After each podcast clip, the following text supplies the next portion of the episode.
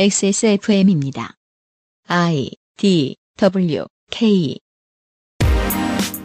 그 알실의 유승균 PD입니다. 최근 교황이 무슨 결합에 대한 이야기를 했다는데 다큐멘터리 영화에서 나온 발언이라니 기업 M&A에 대한 것은 아닐 테고 선생에게 설명을 부탁하도록 하겠습니다. 2020년 11월 셋째 주에 그것은 알기 싫답니다.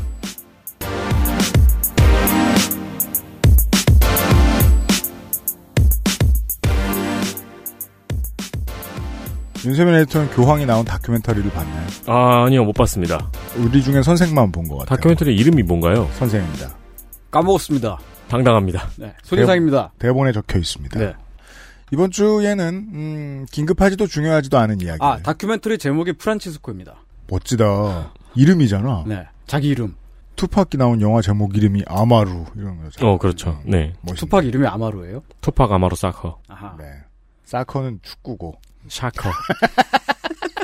샤, 샤커. 미, 미스터 샤커. 잠시 후에 시작하겠습니다. 네.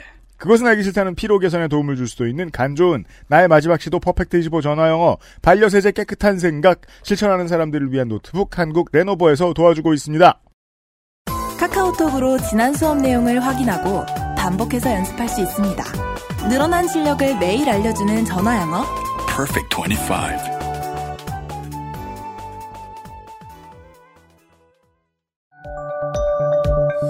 세계에서 유일하게 카본 소재로 제작한 프리미엄 노트북 레노버 싱크패드 X1 카본, X1 요가.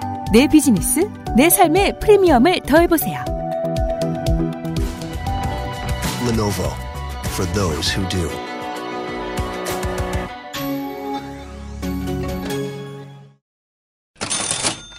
불프 시즌입니다. 저희도 불프 시즌 관련 행사를 합니다. 짤막 하나만 있습니다. 가장 먼저 1년에 한 번 XS몰에만 있는 불프가 있습니다. 네. 여긴 미국도 아닌데 레노버 블랙 프라이데이입니다. 음. 올해는 무려 15대의 노트북을 준비했습니다. 아마 첫 해에 두 대인가 세 대인가 해놓고서 아, 그랬어요? 기억하시는지 모르겠습니다. 유면상 PD가 심심해서 새벽에 열어봤는데 바로 나가서 아, 맞다. 기억납니다. 두 대인가 세 대를 새벽에 열었는데 열자마자 나갔죠? 맞아요. 네.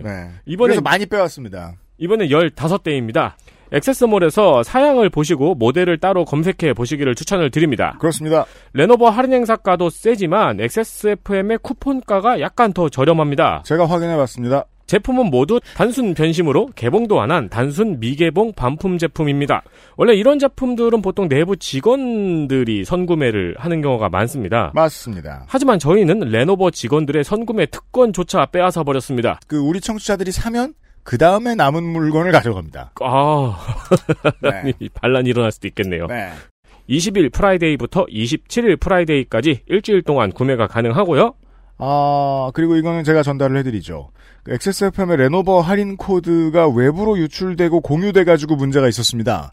아마 어떤 뭐 게시판에서도 공유되고 이랬던 모양이죠. 네. 광고를 주는 레노버의 입장도 저희의 입장도 곤란한 거예요. 어느 정도 많은 분들이 구매해 주실 것을 예상을 했지만 그래도 폐쇄적일 거라는 기대를 가지고 들어온 건데 이게 알려지면 타 업체에 피해가 될 수도 있어가지고 저희도 좀 고민스러운 거죠. 일단 아, 쿠폰 코드명을 XSFM 숫자 둘, XSFM 둘 레노버로 변경을 합니다. 청취자 여러분들은 가족, 친지, 친구까지만 가급적 공유해 주시면 감사드리겠습니다. XSFM의 2020 WS 원래는 FW인데요. 그렇습니다. 시기상 WS 음. 의류가 발매가 됩니다. 11월 21일 이번 주 토요일 오전 11시부터 판매가 시작이 되고요. 이번에 특기할 만한 점은 종류가 많아요. 겁나 많습니다. 네, 일단 요파 씨는 폭주를 해서 4종이 나옵니다. 프로버 hoodie, zip-up hoodie, 맨투맨 2종, 맨투맨은 블랙과 아이보리 2종입니다. 아, hoodie도 블랙과 아이보리 두 종입니다. 네, 그리고 그 알실 2종, hoodie와 맨투맨 2종이 나갑니다. 그 알실 대문 색깔 hoodie, hoodie와 맨투맨입니다. 그렇습니다. 지난번과 동일한 우울하게 슬이 비쌌던 박스.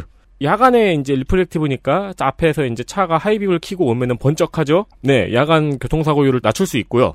FW로서는 지금 현재까지 사상 최대의 물량이 예정돼 있습니다. 그렇습니다. 첫 해에 2015년 말이었나요? 2016년 초였나요? 내보냈을 때에 비해서 4배 정도 된 것 같습니다.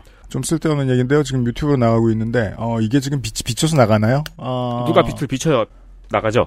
네. 잠시만요. 실험을 한번 해보죠. 어, 지금 사실 모자도 테스트 중인데 올 겨울에는 못 내보냅니다. 태양권!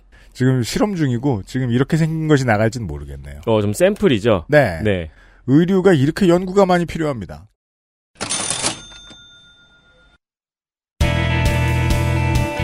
뉴스 roundup History in the making. 뉴스 roundup입니다. 역내 포괄적 경제 동반자 협정. 영어로 RCEP이 체결됐습니다. 네. 한중일 그리고 아세안과 호주와 뉴질랜드까지 함께 참여하는 FTA로서 세계 최대 규모의 FTA입니다. 그럼요. 특히 여기에 이제 한중일이 같이 참여를 했는데 음. 한국과 일본은 최초의 FTA라고 할 수 있습니다. 그러합니다. 물론 FTA와의 개념 차이가 살짝 있는데 그건 잠시 후에 말씀드리고요.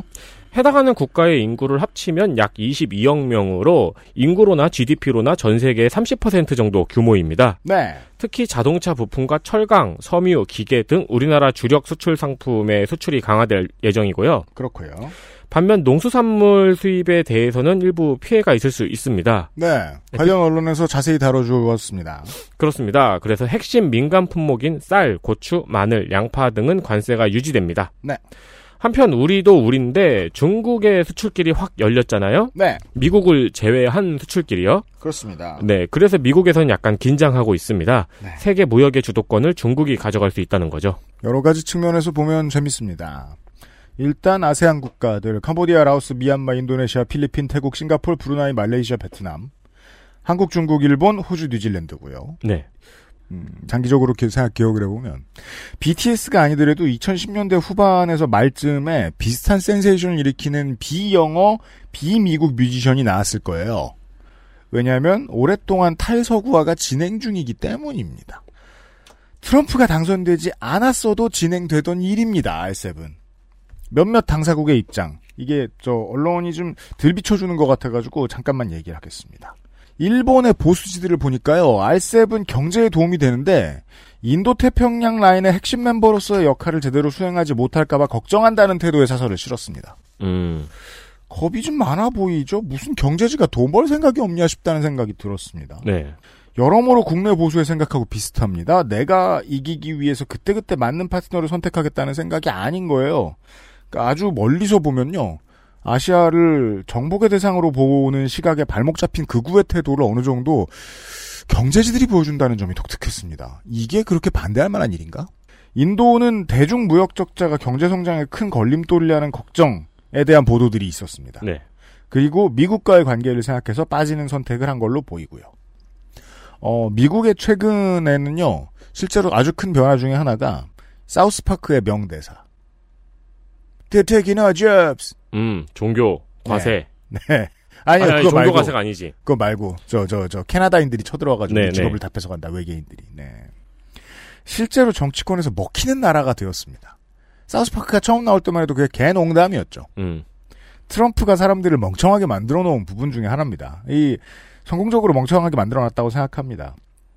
바이든 당선인이 새로운 무역 협정을 검토하지 않는다고 했습니다. 이 이야기는 당분간 아무것도 안 하겠다는 뜻도 되고 TPP에 복귀하겠다는 뜻도 됩니다. 네.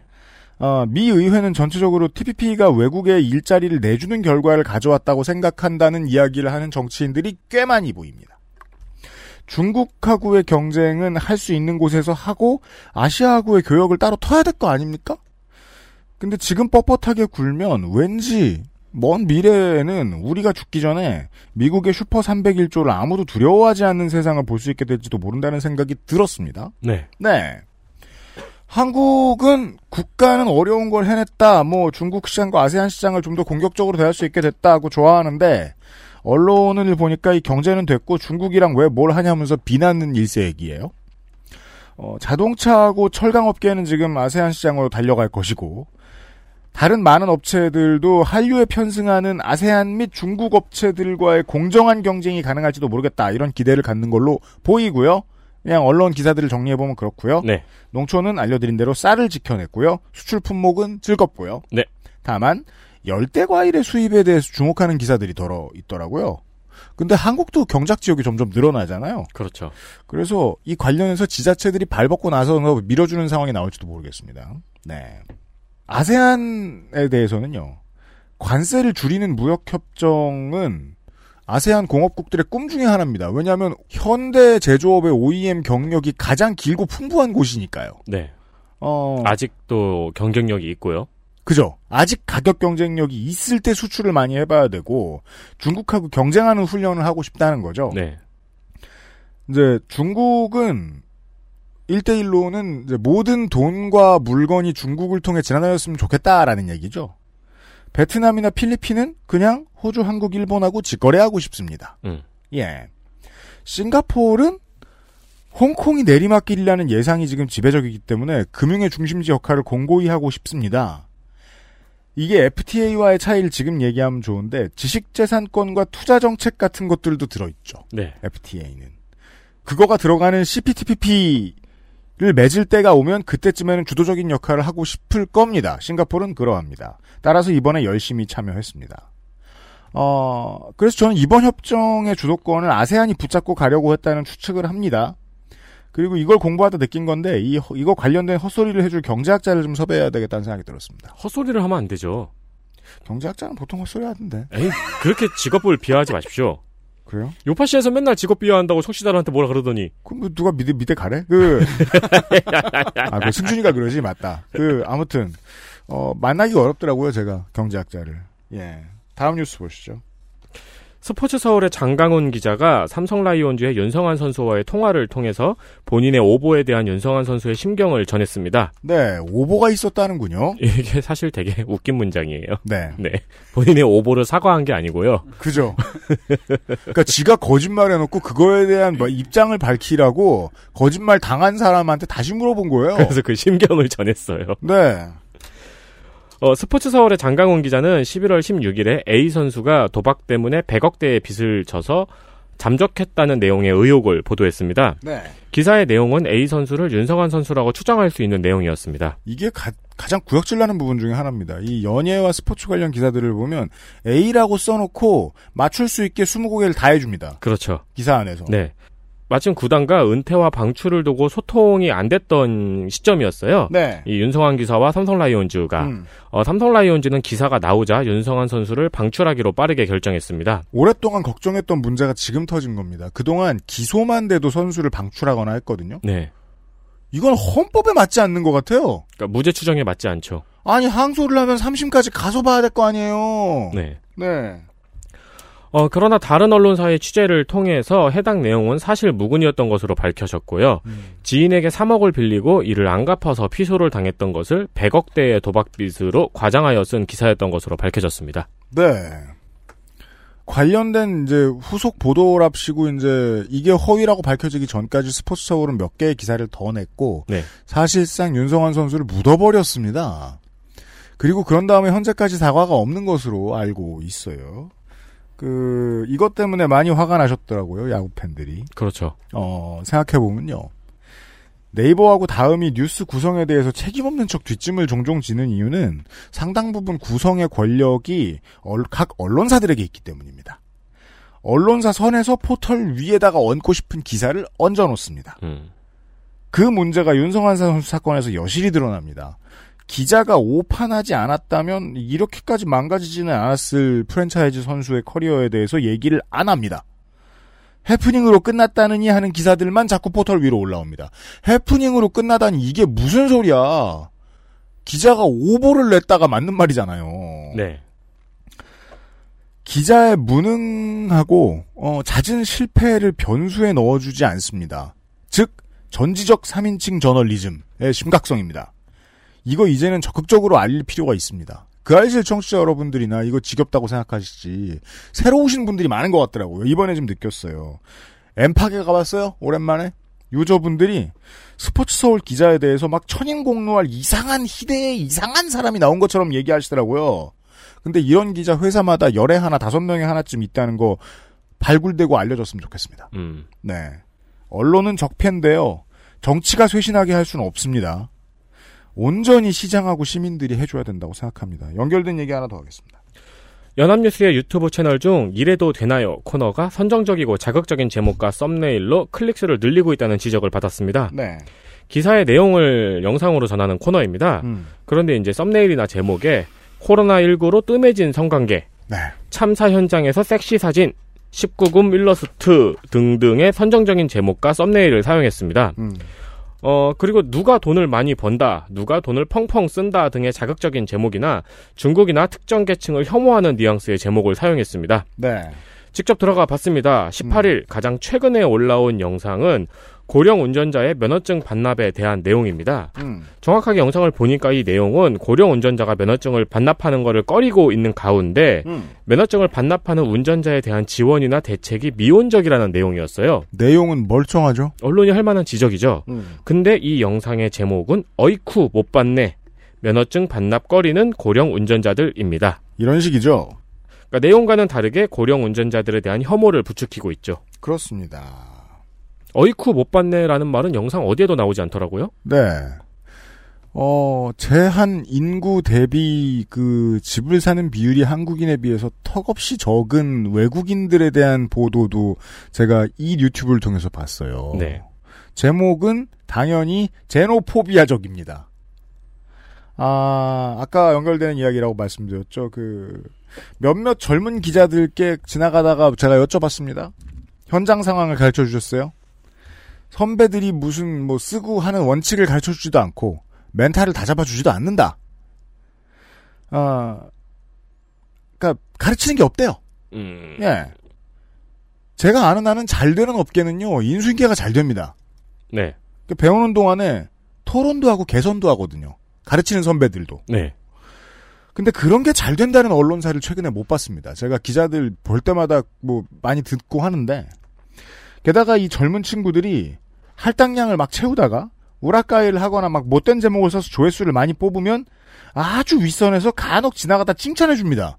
음. 한번 인사한 적도 없는 사이인데 그 미친 또라이가 무럭무럭 자라게 됩니다. 네. 민족 혐오나 제노포비아를 퍼뜨리는 언론에 연간 수백억의 혈세가 들어가다니 이래도 되나요? 라는 기사를 이분들이 쓰신다면 봐주겠습니다. 그쯤은 해야 돌려주는 기분이 들 것 같아요. 음, 음. 네. 너무 속 좁죠? 이게 아. 약간 그 아까 알셉에 대한 이야기도 그렇고 약간 언론사의 트렌드가 바뀌었죠. 그러니까 옛날에는 알셉 같은 경우는 무슨 우리나라가 돈을 더 번다, 뭐 경제가 좋아진다, 막 이런 얘기를 해가지고 네. 이제 클릭을 모았다면은 이번에는 중국? 그렇죠. 정부가 중국이랑 또 뭘 하려 한다, 뭐 이런 식으로 기사를 쓰면 클릭 수가 올라가는 걸 아니까 네. 중국만 찾죠. 네. 어, 외교와 관련돼서 그 주변에 있는 한 나라를 무조건 혐오하면 망합니다. 그렇죠. 네. 네, 우리나라는 반드시 퍼뜨려야, 돼, 퍼뜨려줘야 됩니다. 이 메시지는. 외교 중이죠. 네. 다음은요. 이스타항공 직원 600여 명이 현재 대규모 정리 해고에 반발하여 무기한 단식 농성 중입니다. 좀 됐습니다. 17일에는 민주노총, 종교계, 정의당 등으로 구성된 이스타항공 시민사회 공동대책위가 출범하여 정리해고 철회를 촉구했습니다. 제가 국민의힘이면 여기 들어갔겠습니다. 아, 그러네요. 음. 이스타항공은 올해 2월 40%의 임금을 지급했고 3월부터는 임금을 지급받지 못했습니다. 작년 말 이스타항공은 제주항공이 인수할 예정이었어요. 네. 근데 제주항공은 체불임금 부담을 거절하고 인수를 포기했습니다. 네. 한편 창업주의자 대주주인 이상직 의원은 6월에 이미 거의 의미가 없는 가족의 지분 포기를 선언하면서 임금 체불과 경영 악화에 대한 책임을 회피한다는 지적을 받았습니다. 음. 그리고 이스타항공은 M&A가 결렬되고 9월 7일 640명의 직원들에게 정리해고 통보를 했습니다. 그렇습니다. 음, 제가 아까 왜 그런 말씀을 드렸냐면은, 어, 노조가 주로 한국노총인 걸로 알고 있습니다. 이 회사가. 어, 국민의힘, 뭐, 저, 저 여당도 마찬가지입니다만은 한국노총 관련 인사들 많잖아요. 네. 그, 이스타항공 조종사 노조 위원장에 따르면은 민주당 국회의원이 농성장에 딱 한 명 찾아오긴 했답니다. 마포의 노웅래 의원이라는데. 중요한 사람은 여전히 무소속 이상직 의원입니다. 이강래 전 도공사장 관련해서도 제가 이런 말씀을 드렸는데요.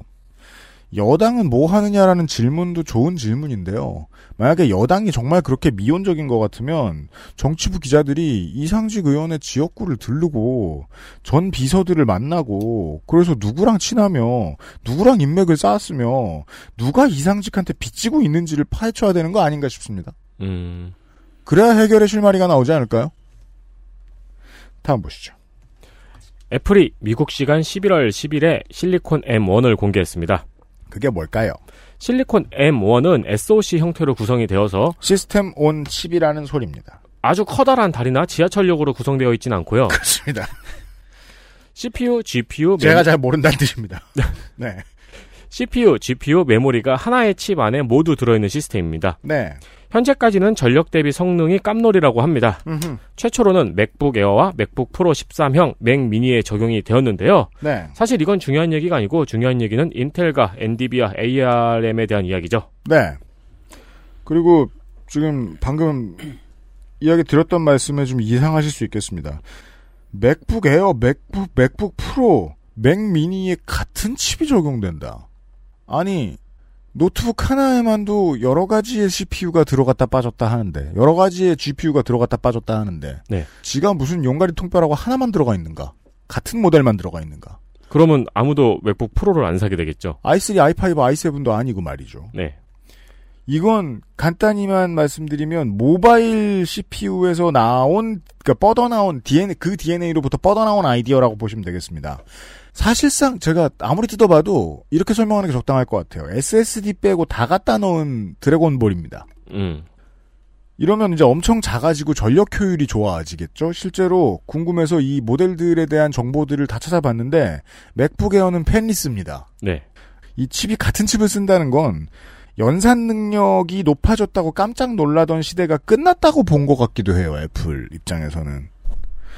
모든 제품군에 동일한 칩을 갖다 박는 것은 제가 처음 봅니다. 근데 멋지면서도 좀 남의 얘기죠. 게임 콘솔이 신모델이 나오는데 오랜 세월이 걸려도 괜찮은 이유는 하드웨어와 소프트웨어가 모두 서로에게 최적화를 했기 때문이죠. 게임에 맞춰서요. 네, PS와 엑스박스가 이렇게 오랜만에 나와도 되는 이유는 네. 애플은 결국 그 최적화의 끝판왕 이죠. 이라는 그 본래의 아이덴티티를 더 강화시키기로 했다는 증거가 나온 겁니다. 네. 어, 이것도 백방으로 뒤져봤습니다. 해킨토시 쓸 수 없답니다. 음. 느려진다고 하더라고요. 겁나 느려진답니다. 네. 잡스가 살아있다면 안 그랬을 거라는 노래를 오랫동안 부르던 매체들이 덜어있죠. 잡스가 살아있었어야 할 수 있었을 것 같은 일을 하고 있습니다. 네. 시스템 M1은 그런 느낌입니다.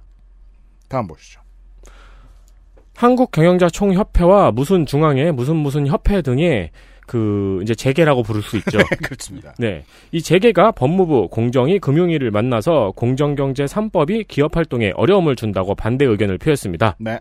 재계는 공정위의 정속고발권 폐지, 감사위원 분리선임, 대주주 우려권 3% 제한 등의 개정안에 대해서 우려를 전했고요. 정부는 알겠지만 원안 그대로 추진하겠다고 밝혔습니다. 그렇습니다. 경제지들에 대해 좀 궁금한 지점 혹은 국민의힘에게 기업이 가장 두려워하는 문제인데 이거 안 물어뜯더라고요. 요게 되게 신기해요. 옛날 같으면 이거가 지금 가장 큰 문제가 되어가지고 경제지가 계속 물어뜯고 난리가 나고 기업 다 죽는다 소리가 나와야 되는데 코러스가 네. 이게 지금 경제지들이 집값하고 중국하고 이런 거에 매몰돼 있어가지고 기업을 안 도와주고 있어요 지금. 요즘은 경제지의 주인들이 좀 바뀌었나 하는 의심도 듭니다. 행동주의 사모펀드들이 경제지에 얼만큼 침투했는지 좀 궁금합니다. 네. 이게 검찰 수호가 늘 일면 이슈가 되면 민주당이 좋아요. 이런 일을 스무스하게 처리할 수 있겠죠. 어 그러니까요. 경제지의 뒤통수가 뒤로 지나가면서. 네. 기업의 지배 구조가 단순할수록 3% 의결권 제한 룰이 아프게 작용합니다. 경총도 하는 말입니다. 단순한 지배 구조에 대한 위협입니다. 이런 심각한 위협을 받고 있는데 왜 가만히 있냐? 그렇죠. 네. 원래 4대 4였는데 지금 두 명이 얼라이를 끊었어요. 그렇습니다. 얼라이를 끊고 끊고 전세값 팀으로 뭘 얼라이를 끊어. 미니맵을 봤는데 가만히 있어. 얘들이 자든지 라면 물 들어갔든지 네 그런 느낌입니다. 경제지 여러분 도와주세요. 마지막 뉴스입니다. 아마존이 11번가의 지분 참여 약정을 체결하면서 국내 시장에 진출합니다. 네. 아마존은 11번가에 약 3천억 원 규모의 투자를 하는 것으로 알려졌습니다. 11번가에서는 아마존과의 협력으로 11번가에서 아마존의 상품을 구매할 수 있도록 할 계획이라고 밝혔습니다. 자 이게 무슨 소릴까요? 어 런칭 준비가 아직 안 끝난 것 같아서 디테일은 잘 모르겠습니다. 네. 보도 자료들만 뿌려놨습니다. 관계자가 언론에다 이런 얘기를 했대요. 아마존이 처음부터 투자를 염두에 두고 11번가 사업을 논의했다라는 말을 했대요. 음. 이런 말을 막 흘려도 문제될 상황이 아니거나 아니면 모기업의 주식 관리를 위해 하는 소리가 아니길 빕니다. 음. 정말 그러길 빕니다. 최근에 11번가가요, 아이허브 서비스를 런칭했습니다. 아이허브 뭔지 아세요? 네. 알죠? 선생 뭔지 아세요? 뭡니까? 허브차를 아니, 차 얘기 죄송합니다. 선생은 허브라고 얘기하면 허브라고 얘기하면 대마 생각만 해. 아이허브 서비스를 11번가 내에 런칭을 했는데 그 방식이 뭐냐면 어, 옥션 안에 이베이 서비스하고 비슷해요. 네. 이 옥션 안에 이베이 서비스는 이베이 서비스가 따로 있는 것처럼 새로운 창이 열리는 것 같은 느낌이죠. 구조도 좀 다르고 시스템도 달라요. 이게 왜 그러냐면 시스템을 그냥 그대로 따왔기 때문에 물류도 아이허브가 직접 합니다. 플랫폼 안에 플랫폼입니다. 이런 서비스는요, 제가 아는 한 보통은 이런 서비스가 최종의 목표가 아닙니다. 남의 플랫폼 안에 커다, 커다란 플랫폼이 자기 플랫폼을 얹어서 밑으로 들어가는 것. 잘 되면 국내의 지사를 거하게 터보고, 해외 사례를 보면요, 우리가 대신, 그러니까 대신 서비스를 해주던 그 상위 플랫폼을 사버리기도 합니다. 20세기에만 해도요, 한국은 아래아 한글 모델 얘기를 많이 했어요. 그다지 크지도 않은 토종이 세계 시장의 침투를 허용하지 않는 한국이다. 이런 얘기하는 걸 좋아했어요. 근데 지금 웨이브나 시즌 사용자가 넷플릭스에 비해서 얼마나 될까요? 처참하죠. 알리바바나 아마존도 한국 시장 진출 준비를 아주 열심히 하고 있는 걸로 알고 있습니다. 경제지를 보니까요. 유통 공룡이라고 하면 롯데 신세계죠? 네. 어, 이 종래 국내 거대 기업, 대기업과 온라인 쇼핑 국내의 강자들의 국내에서의 세대결이라는 틀로 이번 제휴를 설명하더라고요. 11번가 마저 그렇게 생각하면 저는 바람직하지 않다고 생각합니다. 제 눈에는요, 그 공룡을 때려잡을 가도부어들이 지금 출정 준비를 하는 걸로 보입니다. 음, 한국 맵에 접속하는 중인 첫 장면쯤으로 보입니다. 왜냐하면 하루가 다르게 중국과 미국의 쇼핑 사이트들의 국내에 대한 서비스가 너무너무 빨리 개선되고 있어요. 그 속도가 너무 빨라서 좀 이상하거든요. 알리 같은 경우에도 엄청 편해졌죠? 아마존도 장난 아닙니다. 경제지가 이걸 모른다는 건 11번가의 관계자들도 그런 걸 모르는 건 아닐까? 하는 생각이 들기도 하고요. 기분이 야릇합니다. 뉴스가 많았습니다. 광고를 듣고 오죠. XSFM입니다. 건강기능식품 광고입니다. 아, 잤는데 피곤해. 간 좋은을 먹어야지. 어, 간 좋은? 응, 간 좋은. 간 건강 및 스트레스로 인한 피로, 밀크 시슬과 홍경천 추출물이 함유된 간 좋은이 도움을 드릴 수 있어요. 간 건강, 간 좋은. 헬릭스미스. 안전하고 성능이 인정된 고급 원료. 직접 생산과 유통구조 개선으로 거품 없는 가격. 당신의 삶이 조금 더 깨끗해질 수 있게. 진짜 청소를 하자. 반려세제 깨끗한 생각.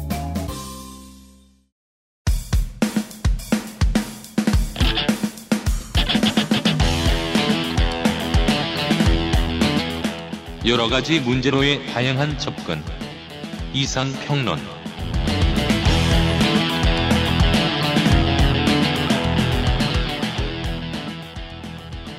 에디터는 알렉스 트레벡 선생이 누군지 아시고 계신가요? 아니요, 몰라요. 그, 어, 사람이 생각할 때 나오는 노래 그거 아세요? 이렇게 얘기해야 되겠구나. 그, 오래된 미국 그 퀴즈 프로그램, 제오파디라고 아십니까? 제퍼디. 제파디. 어, 미국의 송해 선생 중 한 명이죠. 1984년 9월 10일부터 방송이 됐네요. 37년간 제파디를 진행하셨어요. 음. 근데 이제 최장암으로 이번 지난주에 돌아가셨는데 네. 그 노래 몰라요? 그 거기에 이제 마지막 문제에서 생각할 때 30초 시간 주면서 나오는 음악이 있어요. 드르르르르 저희가 이제 생각할 때 나오는 노래로 익숙한 건 그 노래죠. 그러니까 한국인에게 익숙한 노래는 두두두둔 뚠뚠뚠 두두두둔 그 진품 명품 감정할 때 나오는 노래. 생각이 딱 조그마하는구만. 그게 그게 가장 긴장감이 높지 않나요? 아 이거는 저저 30초짜리 음악인데 네. 한 번 더 돌아요 15초가. 음. 끝나면 뚜르르르 그래서 두 번째가 되면 이제 마음이 급해지는 거예요. 아, 아무튼 그걸로 유명한 분이신데 음, 마치 이 알렉스 트레벡 선생처럼 어, 왠지 그냥 존재하는 것 같은. 근데 한국의 송혜 선생님이라고 하기에는 조금 문제가 있네요. 왜요? 고작 40년생이에요. 어린 나이에 그렇죠. 떠나셨 우리 곁을 떠나셨습니다. 아직 우리 곁을 떠나지 않았지만 곧 떠날 것 같고 어, 있다면 늘 있는 것 같은 손희상 선생이에요. 송혜 선생님은 27년생이시거든요. 네. 어서 오세요. 네, 그 제가 선생들 중에 좀 제일 어, 젊은 편입니다. 그렇습니다. 네, 손 이상입니다. 하지만 피는 제일 적지요. 네. 빨피로 간당간당. 지금도 몽롱해요. 간당간당 하고 있어요. 아, 오늘은 어떤 가족의 형태에 대해서 얘기할 건데요. 그렇습니다. 네, 근데 그 전에 잠깐 종교 얘기를 하려고 그래요. 음. 아, 우리가 사는 지구에는 교황이라는 직업이 있습니다. 그렇습니다. 네. 뭐 드물지만 직업입니다. 네, 드물죠. 음. 에, 카톨릭 교회라는 문파의 장문인 같은 존재인데요. 자, 아, 시프. 사부. 네. 내공도 깊으시고. 네. 어, 문파의 왕. 네. 아, 지금 계신 교황님은 참 올바른 말을 자주 하셔가지고. 네. 아, 그랬고 뭐 세간의 존경을 받는 분이신데. 소셜 스타죠. 네. 음. 네. 아, 지난달에는 교황을 다룬 다큐멘터리 프란치스코에서 동성 커플을 위한 시민 결합을 지지한다라는 발언을 해갖고. 네. 아, 이게 화제의 주인공이 되어가지고. 음. 이렇게 그 알쓸에도 나오게 됐습니다. 그렇습니다. 프란치스코 교황 얘기를 좀 해보죠. 네.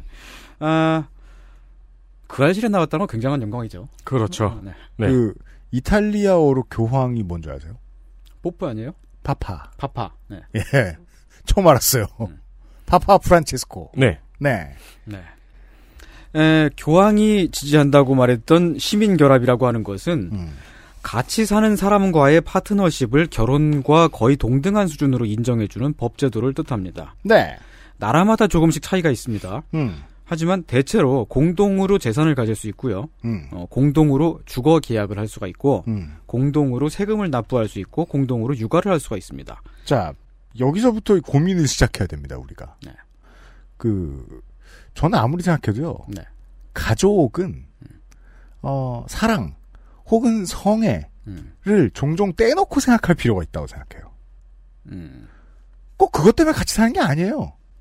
그것 때문만으로 같이 살면, 아, 그럼 지금 같이 사시는 가족분이랑 사랑을 하지 않으신 거예요? 아, 그니까, 해, 하- 하는데, 하는 것과 무관하게 공동 재산과 공동 주거 계약과 공동 세금 있잖아요. 네. 떼놓고 생각할 수도 있잖아요. 제가 말하고 싶은 건 뭐냐면, 우리 집에 같이 내가 평생 살았어. 예를 들면 저는 뭐, 그, 그, 저, 룸메이트가 한 두 명 정도 있어 봤어요. 네. 4년, 5년 같이, 같이 살고 그랬어요. 네.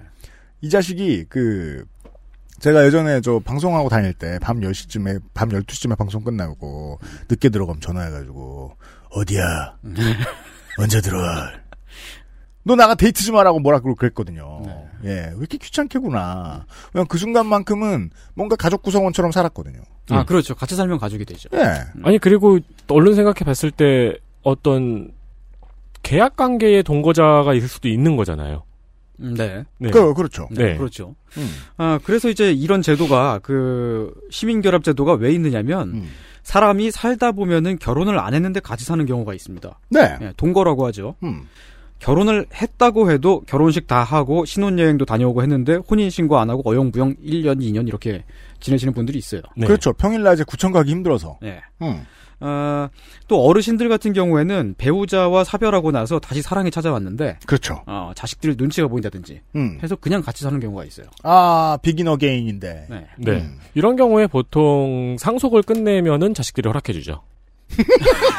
아, 드라마에서 많이 그러죠. 드라마가 아니고 실제로 그 이런 경우를 이제 모았다는 다큐멘터리가 있어요. 아, 그래요? 네, 이렇게 노년에 다시 사랑을 시작하신 분들의 이야기를 다룬 다큐멘터리인데 네. 거기서 이제 또 주로 나오는 주제가 상속을 끝낸 뒤에 가족들이 결혼을 허락해주는 그런 내용도 네. 많이 나옵니다. 그 저는 여기에다가 그 사람과 무관한 관계도 하나 포함하고 싶다는 거예요. 이거는 이제 그 동거인들 아저씨들을 많이 매겨 살려본 윤세민 에디터가 더 잘할 텐데 그런 생각 안 해봤어요? 나이 사람 평생 살면 어떡하지? 혹은 이 새끼 괄호 열고 들 괄호 닫고 그게 이제 입장이 바뀐 거죠. 제가 이제 동거인들과 살 때는 그들이 저를 먹여 살리던 시절이었거든요. 네, 그래서 저는 이제 이 사람 평생 살 수는 없을까? 네. 네. 결국 그 새끼가 결혼을 해가지고. 아, 네. 아, 그 결혼했죠. 네. 예.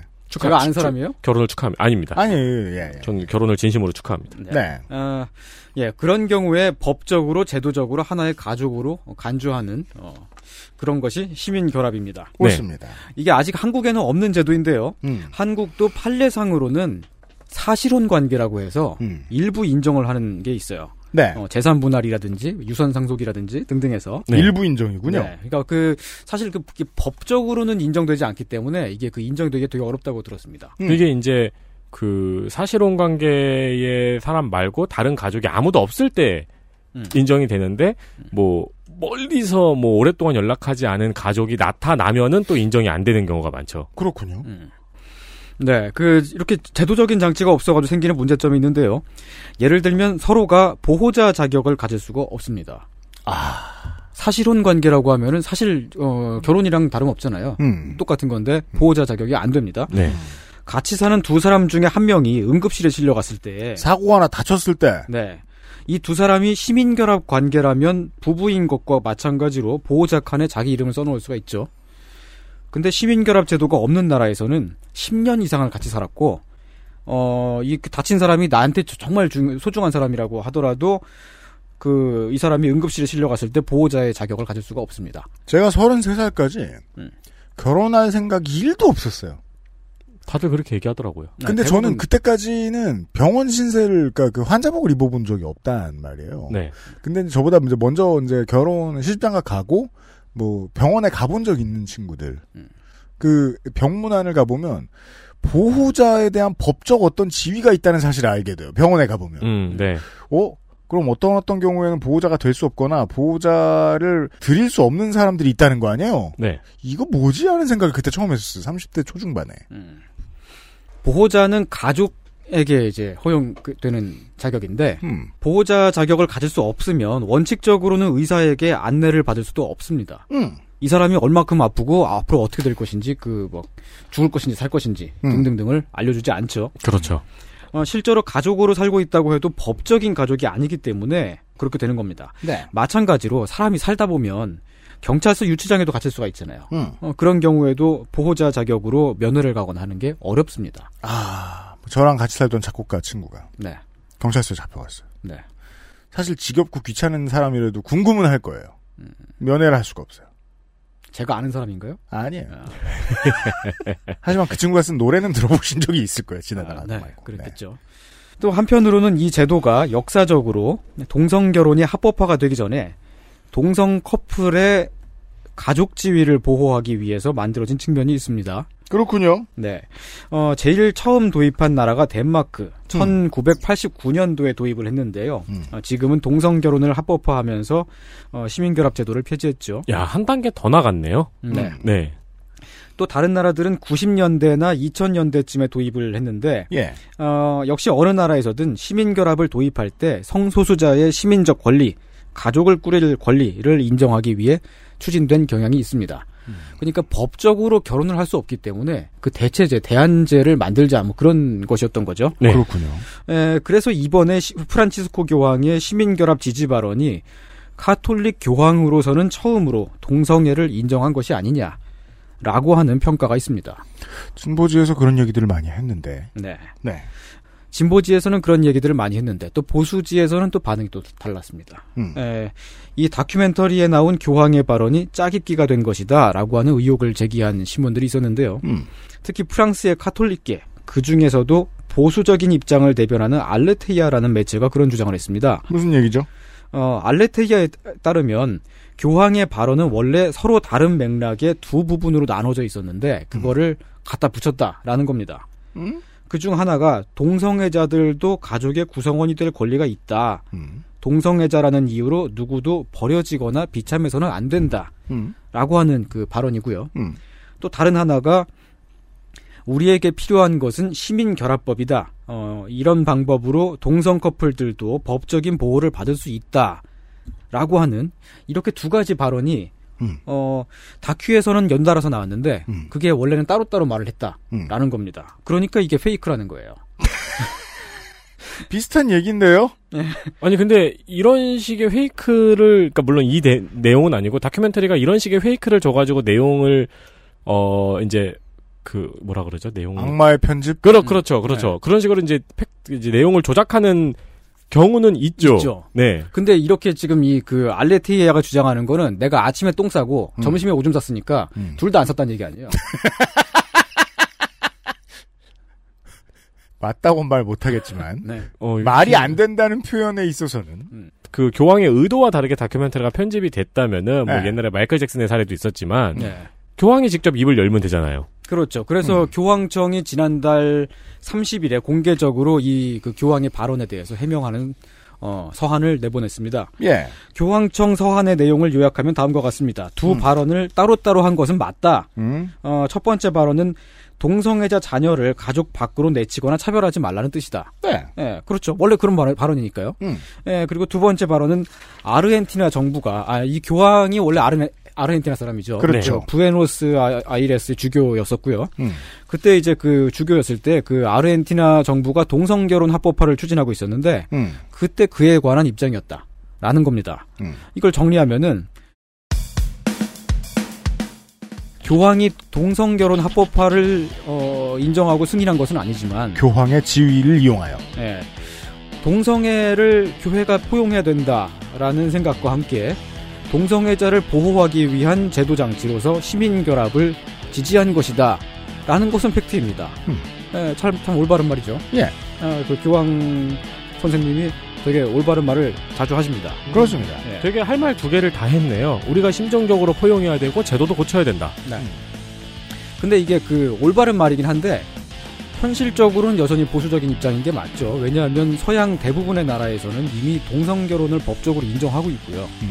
어, 그 드물게 그렇지 않은 나라가 이탈리아, 스위스, 칠레 뭐 이 정도 있는데 이 나라들에도 이미 시민 결합 제도가 다 있습니다.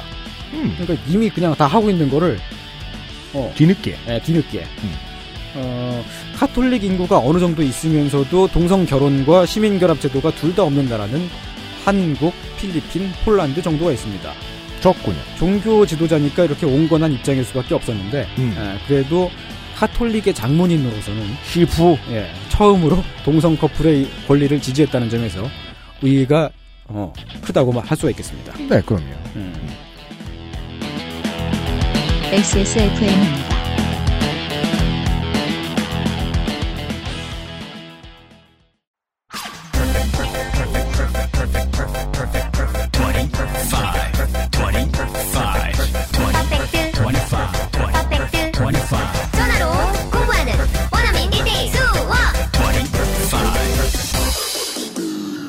Don't you call Perfect 25?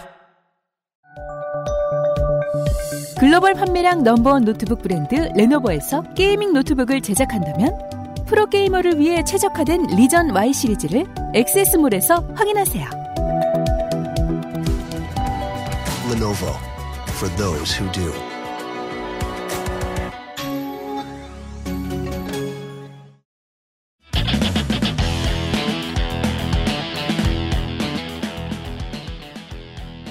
사실은 이 시민결합제도의 기원을 찾아보면 음.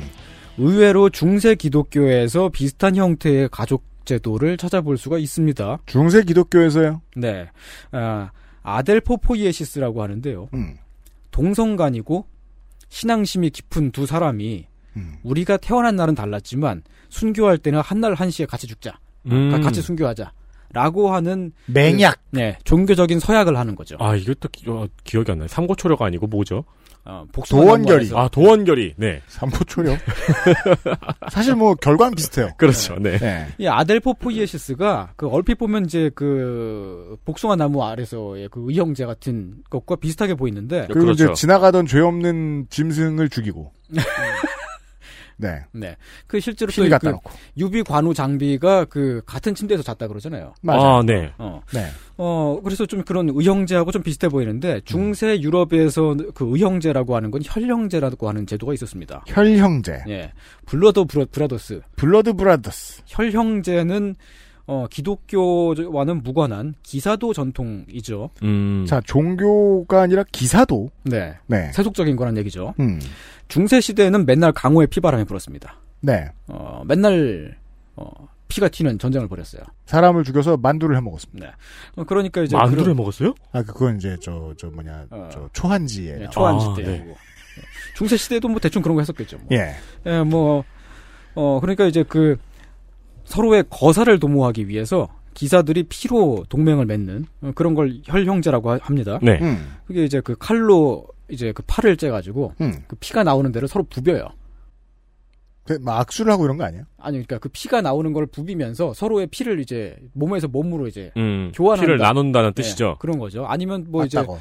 지방의 지역에 따라서는 이제 피를 째가지고 그 같은 잔에다 담아가지고 어. 나눠 마시기도 하고 아. 뭐 그러는 식으로 이게 이제 뭐 저희 어렸을 때라든가 이제 옛날에 음. 지역 일진들에게 좀 이 문화가 남아 있었죠. 네. 주로 이제 소주 잔에 타서 마셨죠. 그 갔다가 저 저 아픈 데에다가 알코올을 뿌려주고 싶네요. 겁나 아플 거예요. 저 는 해본 적 없습니다. 네. 네. 그렇게 하면 피를 나눈 형제가 되는 거죠. 근데 생각해 보자고요. 네. 이 피를 나눈 형제가 네. 만약에 이제 그 유비 관우 장비처럼 음. 어 월세가 없어가지고 단칸방에 살아요. 음. 계속 지내요. 네. 한 침대에 살아요. 뭐 퀸 퀸 사이즈 이런 거 음. 해가지고. 네. 근데 응급실에 갔는데 보호자가 될 수 없어. 그렇죠. 이건 앞뒤가 맞지 않다. 네. 아 그렇네요. 네. 맹약을 했는데. 음. 이 근데 이제 혈- 혈형제는 어지간하면 같이 살지 않았어요. 이제 네. 그 다른 나라의 이제 그 이제 국가 지도자 음. 혹은 뭐 이렇게 영주 등등이 이제 그 이제 알았어요. 어, 동맹을 맺는 건데 음. 예를 들면 이제 저하고 윤세민 기자가 피를 나눠가지고 음. 그 다음에 이제 김민아를 치자. 아 목적이 있군요. 예, 이런 걸 하는 게 그 이제 혈형제, 의형제였고요. 네. 하지만 그래도 질 거예요, 우리는. 어, 그몇 명을 더 끌어들여야죠. 다. 아저씨는 분권을 쓸 줄 알아서 네. 웬만하면 질 거예요. 그것도 이렇게 아? 어, 너무 세게 아, 쓰잖아요. 사실 이게 그 김민아 기자가 일반인 평균보다 싸움을 못 하잖아요. 뭐 그럴 테죠. 네, 근데 그, 그, 그 알실 평균보다는 잘하는 편. 우리 중에 제일 센 것 같아. 많이 센 것 같아. 이경혁 씨가 좀 더 셀 것 같고요. 네. 어, 전투력을 측정해보자면, 네. 한15 정도. 4,200 만점에. 네. 네. 이런 일로 스카우터가 필요하다는 생각은 처음 해봤습니다. 그러면 이제 그 종교적인 그 아델포 포이에시스는 혈형제하고 어떻게 다르냐? 음. 혈형제는 기본적으로 피와 폭력의 맹약이잖아요. 음. 어, 같이 살, 살지 않고 기본적으로 이제 그 전쟁을 일으키고 다구리 놓으려고 하는 거니까 네. 종교적으로는 금지되는 행위였습니다. 네. 아델포 포이에시스는 교회에서 인정을 해줬어요. 종교적으로 금지하는 행위인데 왜요? 음, 아니 아델포 포이에시스는 이제 그 혈형제가 아니고 음. 어, 우리가 이제 아, 그 죄송합니다, 예, 죄송합니다. 같은 날에 순교하자. 네, 종교적으로는 혈형제를 금지한 거군요. 네, 네. 그렇죠. 네. 그리고 아델포 포이에시스는 결혼식하고 마찬가지로 예식을 치렀습니다. 아 진짜요? 예, 교회에서요. 우리가 태어난 날은 달랐지만 이러면서 예. 물 뿌려주고. 그 이제 옛날에는 태어나면 태어나자마자 세례를 했잖아요. 네. 예. 그러면 세례를 하고 나서 그 이제 몸에 평생 동안 지녀야 되는 십자가 뭐 그런 걸 받는데 네. 음. 그거를 서로 교환을 하는 예식을 치렀습니다. 오, 그걸 교회에서 인정을 해줬어요? 네네. 아. 어. 만약에 뭐 어떤 기사들이 이런 이제 어, 죽을 땐 같이 죽자 음. 이런 걸 의식을 치르기로 교회에서 음. 예. 그럼 이제 그 저 밥은 300인분 뭐 이렇게 주차장 잘 완비해 놓고 해가지고 양쪽 부모님한테 절하고 어, 그렇죠. 어머니가 다 컸구나 이러면서 울고 네. 그런 거군요. 서로의 칼에 칼집을 씌워주고. 그렇죠. 네. 대추를 던지고 막. 그렇죠. 네. 그 사회본 기사한테는 갑옷 하나 해주고. 그렇죠. 너무 비싸지 않을까요? 비싸죠. 갑옷은 비싸죠. 네. 소스도 비싸요. 예, 그리고 그, 저, 그, 혈형제와 아델포포이에시스가 왜냐면 원단이 다른 점은 비싸거든요. 어, 그렇죠. 청취자 여러분 원단이 비쌉니다. 네. 아델포포이에시스는 어, 같이 살고요. 그리고 음. 이제 혈형제는 남자끼리만 하는 건데 음. 기사는 남자였으니까요. 네. 아델포포이에시스는 여자끼리의 결합도 있었습니다. 에, 음. 드물었지만 실제로 여성 커플의 아델포포이에시스가 있었다고 합니다. 네. 또 아델포포이에시스 관계인 사람 두 사람은 음. 같이 살면서 네. 어, 기록을 보면은 고아를 입양한다든지 해서 가족을 꾸리면서 살았다는 것을 알 수가 있습니다. 간단히 정리하면 결혼 안 하고 가족을 꾸리는 사람들의 이야기입니다. 예, 근데 동성 커플인 거죠. 네. 그래서 이제 이 제도가 옛날 옛적에는 동성 커플을 위한 제도가 아니었겠느냐 하고 하는 그런 그 의견이 있습니다. 음. 예. 아, 물론 이건 그 퀴어 신학에서 하는 얘기고요. 어, 당시 아델포 포이에시스는 일반적으로는 순결한 우정, 어, 신앙의 연대, 뭐 이렇게 그 사회적으로 받아들여졌다고 합니다. 그렇군요. 음. 그럼에도 아델포 포이에시스를 동성 간의 애정 결합으로 보는 시각이 있는 이유는 음. 일단 사랑의 형태는 여러 가지잖아요. 네. 어, 그 이제 육체적인 그 사, 랑만이 사랑이 아니고 형제라든지 자매의 이런 brotherhood, 그 정- 네. sisterhood. 그, 런 정신적인 사랑도 이제 그 사랑인데 음. 어 그런 것도 동성애에 포함될 수 있다라고 하는 그런 시각이 있는 거고요. 음. 그리고 adelphopoiesis가 단지 깊은 신앙심으로부터만 비롯된 거였다면은 교회가 널리 권장을 했을 텐데 딱히 또 그렇지는 않았다는 얘기죠. 음. 그렇습니까? 네. 필요한 사람은 하세요. 할, 하려면 하세요. 음. 네. 이런 거. 예를 들면 그 신부님들은 결혼을 못 하잖아요. 네. 근데 아델포 포이에시스도 못 해요. 어. 어, 그러면은 사실상 결혼과 비슷하게 취급을 했다는 짐작도 가능하네요. 그렇죠. 기본적으로는 이것도 부부 관계까지는 아니지만 음. 어, 그 약간 비슷한 느낌의 그 가족 결합, 가족 제도였다. 어, 라고 하는 것은 분명합니다. 네. 청취자 여러분들 중에 성직자 그 분들이 계실 거예요. 여러분들은 그 병원 가면 보호자 누가 해줍니까? 답 좀 해주십시오. 저 수녀님이나 신부님 여러분, 아, 스님 여러분. 예, 생각도 못 했네요. 네, 궁금하네요. 그러게요. 보통 이제 뭐 생존에 계신 가족분이 왜냐면 제가 아는 한 저 신부님들은 건강할 수가 없어요. 술을 겁나 많이 마셔요. 맞아요. 신부님들은 진짜 다 술을 잘 마셔요. 가끔 실려갈 거예요. 누가 보호자 해 주냐? 신부님 여러분, 수녀님 여러분 알려주세요. 음. 신부님들은 따로 뭐가 있지 않을까요? 몰, 모르니까 모르겠네. 전용 보호자. 네. 네. 아, 그 대, 대구 대교구 보호자 이래가지고 당직 서고 어떻게 하는 거예요? 모르겠습니다. 네. 다시 adelphopoiesis 얘기로 돌아가겠습니다. 보호자인데 관계가 어떻게 되세요? 그럼 당직입니다. 이 아, 제- 원래 비번인데. 이, 이 제도의 기원을 다시 그더 거슬러 올라가면 음. 기원 후 4세기 초반에 시리아에 살았던 성 세르기우스와 성 바쿠스의 그 원형이 있다고 합니다. 둘다 카톨릭 순교자고요. 네. 음, 원래는 시리아에 주둔하던 로마 군인이었습니다. 전승에 의하면 기독교를 믿어서 처형당했다고 하는데, 근데 사실 역사적인 사실에 비추어 보면 4세기 때는 이미 기독교가 많이 퍼져 있어서 되게 일반화되어 있었고요. 뭐 이렇게 막 숨길 그럴 이유도 없었고. 앞뒤가 좀 안 맞는다. 네. 음, 딱히 뭐 기독교인이라고 막 무슨 뭐 밖에 막 그 차별당하거나 뭐 심지어 그 뭐 사형을 당하거나 막 그럴 때는 아니었거든요. 그렇죠. 로마의 국교가 되기 직전이었습니다. 음.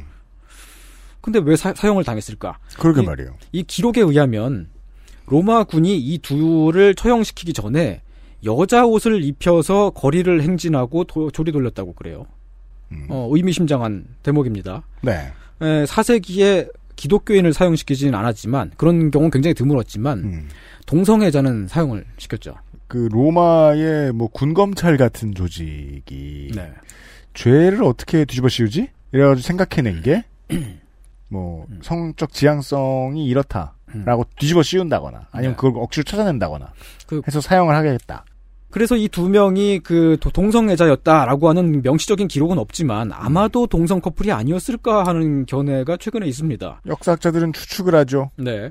외국엔 이제 그 동성 커플을 그 교리적으로 인정하는 교단이 많이 있잖아요. 기독교 교단이. 모르실 수 있는데 그렇습니다. 네, 많이 있습니다. 진짜로. 음. 세계적으로 보면 오히려 한국 기독교가 되게 특이한 경우죠. 한국 기독교는 참 여러모로 특이하죠. 네, 많이 특이합니다. 무속신앙적이에요. 네. 네.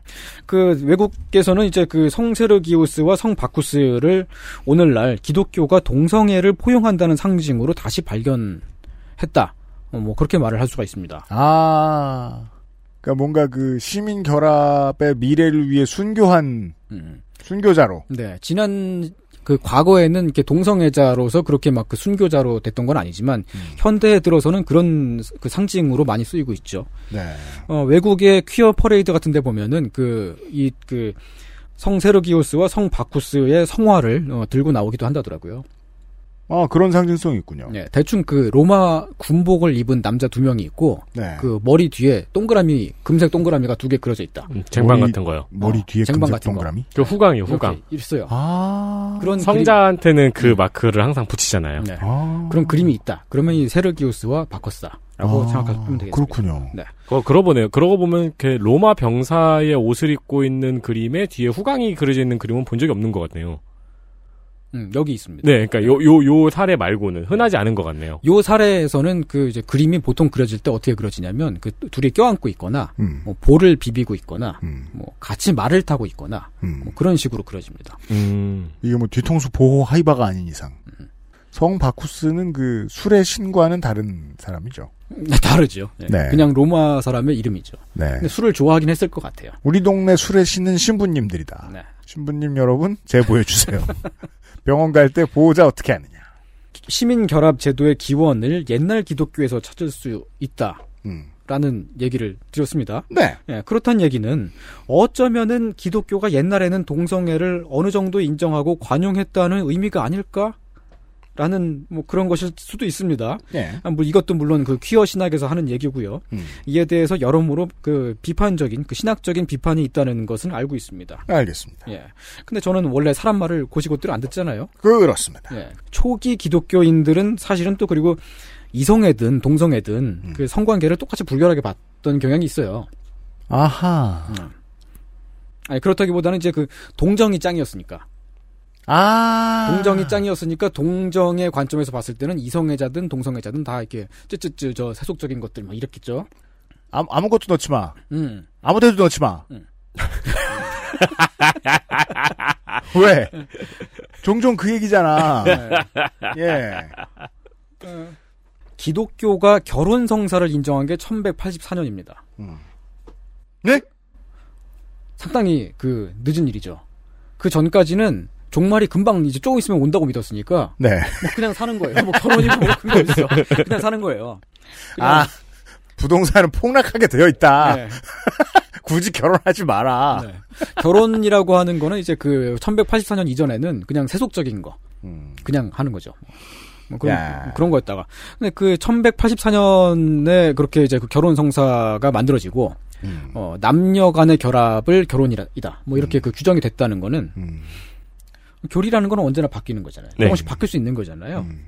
어, 오늘날 세계의 주요 종교 가운데 이슬람 말고는 동성애 이슈에서 아마 그 가장 보수적인 종교가 기독교일 것 같은데요. 아, 뭐 문장이 이래요.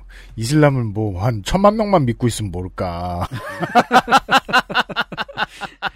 아니, 일단 이슬람이 있고. 네. 그렇죠. 예. 기- 기독교가 그 다음이고. 네. 네.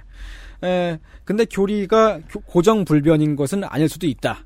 뭐 그런 얘기입니다. 어, 그, 우리가 잊어서는 안 될 것이, 이제 내일 이 시간에 좀 더 자세히 얘기해 주시겠습니다만은, 종교는, 기독교는, 예. 특히나, 어떠한 특정한 성애가 아니라 그냥 성애 자체를 죄악시를 많이 했습니다. 네. 예. 그렇죠. 옛날에요. 근데 이제 나는 성에 화는 내고 싶고 음.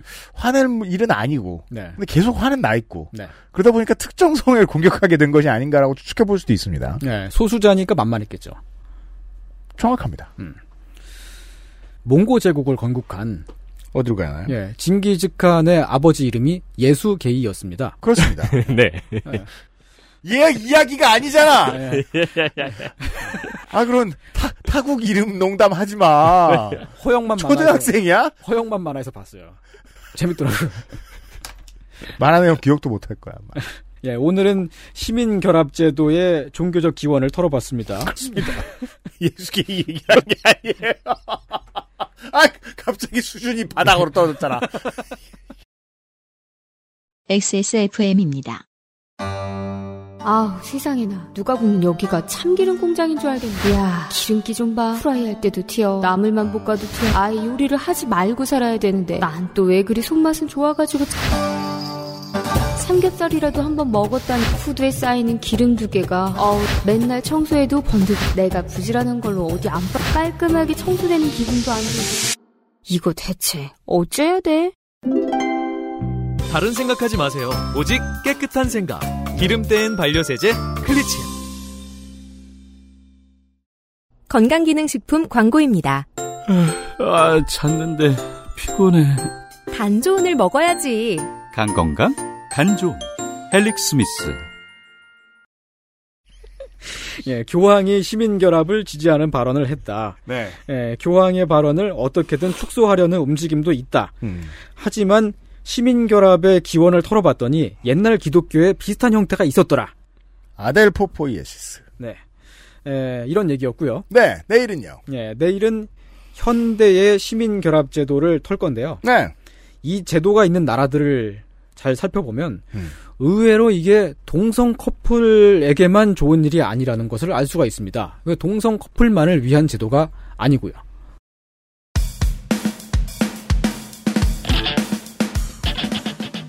천명 중에 한 명이 편할 거야라고 만들어 놓은 많은 것들이 천 명을 편하게 합니다. 네, 그렇습니다. 그렇죠. 보통 그렇습니다. 아니 근데 얼른 들어도 그럴 것 같잖아요. 예를 들면은 뭐 부모님이나 가족이 없는 사람들도 있을 수 있고, 네. 그런데 결혼을 하고 싶지 않은 사람들, 네. 뭐 그런 사람들도 있을 수 있고, 그 외에 이제 어떤 가족과의 연을 끊고 다른 사람과의 계약 관계로만 그냥 가족의 형태를 갖고 싶은 사람, 혹은 서로를 보호해주는 형태를 갖고 싶은 사람도 있을 수 있고요. 이게 살아보면 압니다. 20세기 후반만 하더라도요. 안전벨트를 매라는 캠페인을 하는 게 너무 어렵고 꼭 그게 반드시 필요하다고 생각하는 사람들도 없어서 그렇죠. 어, 운전을 오래 할 때 허리가 불편한 사람들한테 좋다고 이야기를 하는 경우들이 있었습니다. 아 진짜요? 네.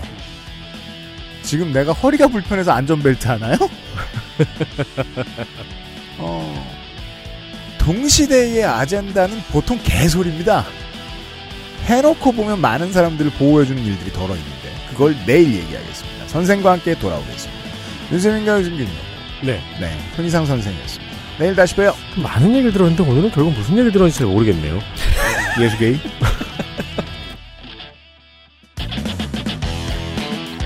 XSFM입니다.